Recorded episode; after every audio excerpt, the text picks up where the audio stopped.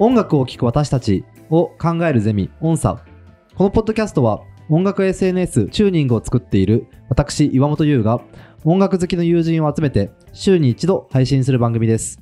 音楽と人間の間に、あるいは音楽と社会の間にはどのような関係があるのだろうかということをゼミ形式でディスカッションしていきます。本日は第0回ということで、ゼミ生として構成作家の福ちゃんとこの番組の説明をしていこうと思います。福村です。よろしくお願いします。よろしくお願いします。はい。はい。まずはですね、このポッドキャストを、えーこれまで僕たちがやっていたポッドキャストを聞いていてくれた人たちと、チューニングポッドキャストです、ね。そうそうそうはい。チューニングポッドキャストという、これまでやっていたポッドキャスト、聞いてくれていた人たちと、初めて、えーはい聞くよという人たちはいると思うんですが、はいはい。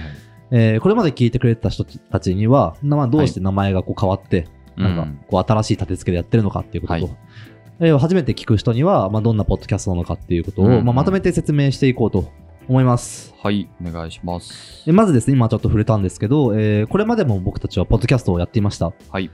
えーどれぐらいやってたかな、えっと半年？半年、去年の10月か11月から始めて、えー34回ですね、全部で。34回、はい毎週やってきたもんね。そうです。まあ、空いた空いた期間もありましたけど、あ、そうか。はい。はい。まあ、そんな感じでやってきてですね、えー改めてちゃんとやっていこうとはい。いう感じで今回。で、それがうんゼミ形式っていう。あ、そうそうそうそう、はいで、このゼミ形式っていうのはさ、はい。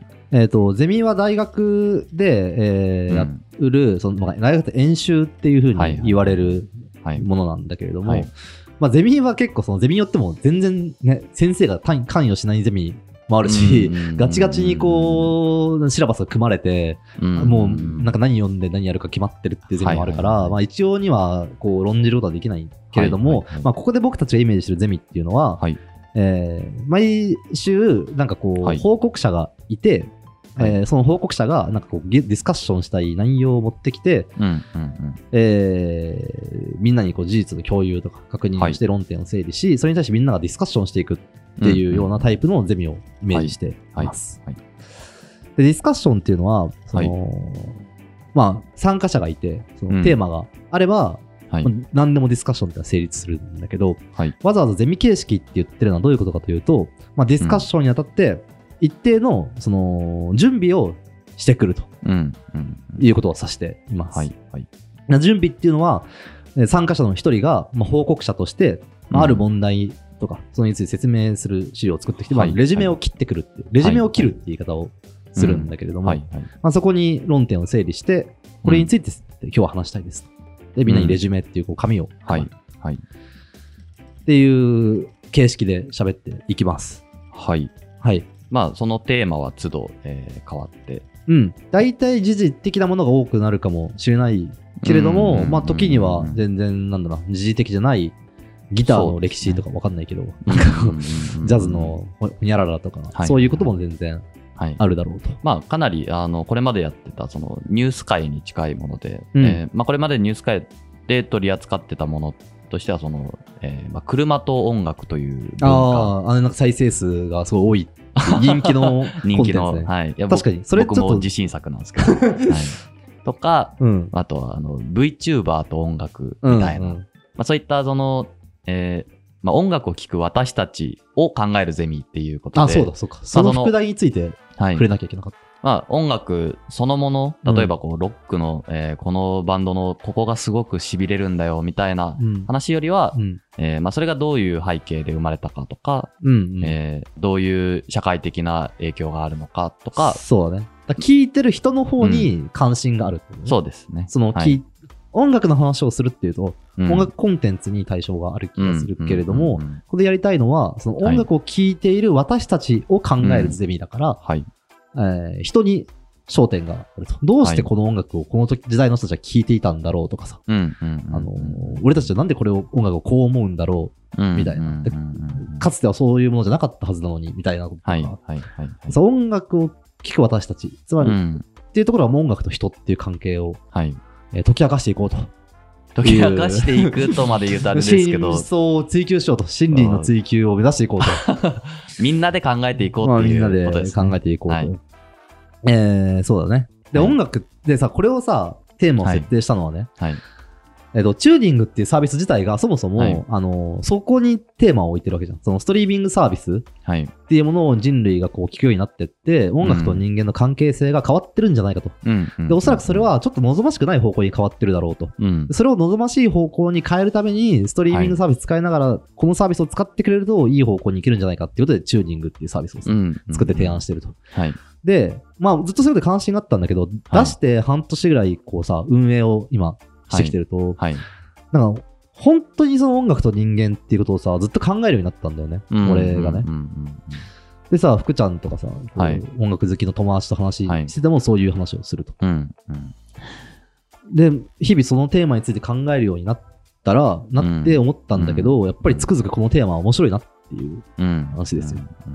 人間は音楽を聴く動物であると言えるじゃん。。うん。うん。で、音楽を聴くっていう行為はさ、はい。多分知らないけど、すごい原始時代からきっとあったと思うんだよね。うん、うん、そうですね。その、こう畑を耕しながら、えー歌う歌とか。なんか歌ってただろうなってなんとなく思うじゃん。船を漕ぎながら歌う歌とか。そうそうそう。なんかすごい原始的なこう人間の動作に基づいたうんうん。ものでもあるはず。そうだよね。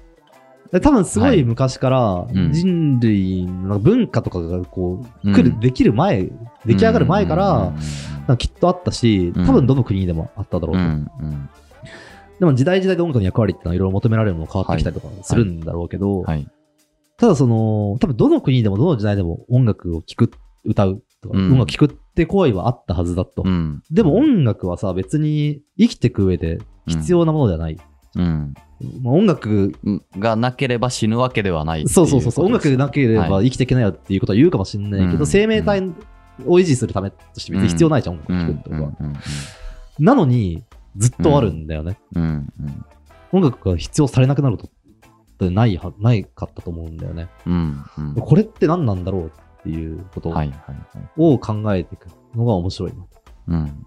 いうことをちょっとみんなと共有して、はい。で、興味関心を、まあ、確かに面白いと思ってくれるような人を増やしていって、うんえーさっきも福ちゃんがみんなでって言ってたけれども、はいはいできる限りみんなで考えていくうんいうのをこのゼミに参加してくれる人を増やしていこうとはい思ってます。はい。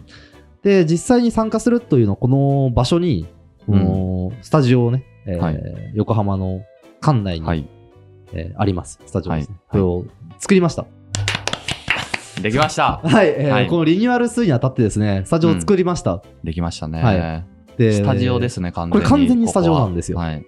どう見てもスタジオですね。そう。って言ってもこれ絶対音じゃ伝わんない、音声の限界を感じるから、うんまあ、ツイッターとか、あのーブログとかに写真を載せるんですが、はい。えー要は古民家の、喫茶店の2階、はい。古民家の2階を改修して、物置を改修して、スタジオを作りましたと。はい。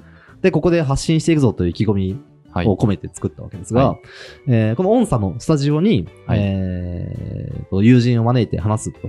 でその時友人にはゼミ生という形ではい。参加してもらいはいますと。。はい。で、またオンラインでもですね、えー音声コンテンツとしては週に1回更新するんですが、はいオンラインで Slack、オープンな Slack のうんグループを、グループチームはい作って、はいえーそこで日常的に音楽ニュースを、うんえーやり取り共有したりとか、はい。あるいはポッドキャストでこんな話をしようっていうこととかを、うんぜひこう、皆さん参加者、広く参加者を募って、はい。えーゼミ生として、はいえーやっていこうとはい。思ってます。まあ今後、あの、僕たち、うん。その、まあ、ただの音楽好きなので、その、まあ、ちゃんとした音楽を研究している先生とか、はい。大学の教授とか、はい。ゲストの有識者を。有識者を、はいえーぜひ呼んで話せたらなと思ってそうで。すね。はい。えーそうですね。でこの放送を聞いて、なんかはい音差プロジェクト面白いじゃないかと思ってくれた方には、えーがじゃあ次何したらいいんだと。うん。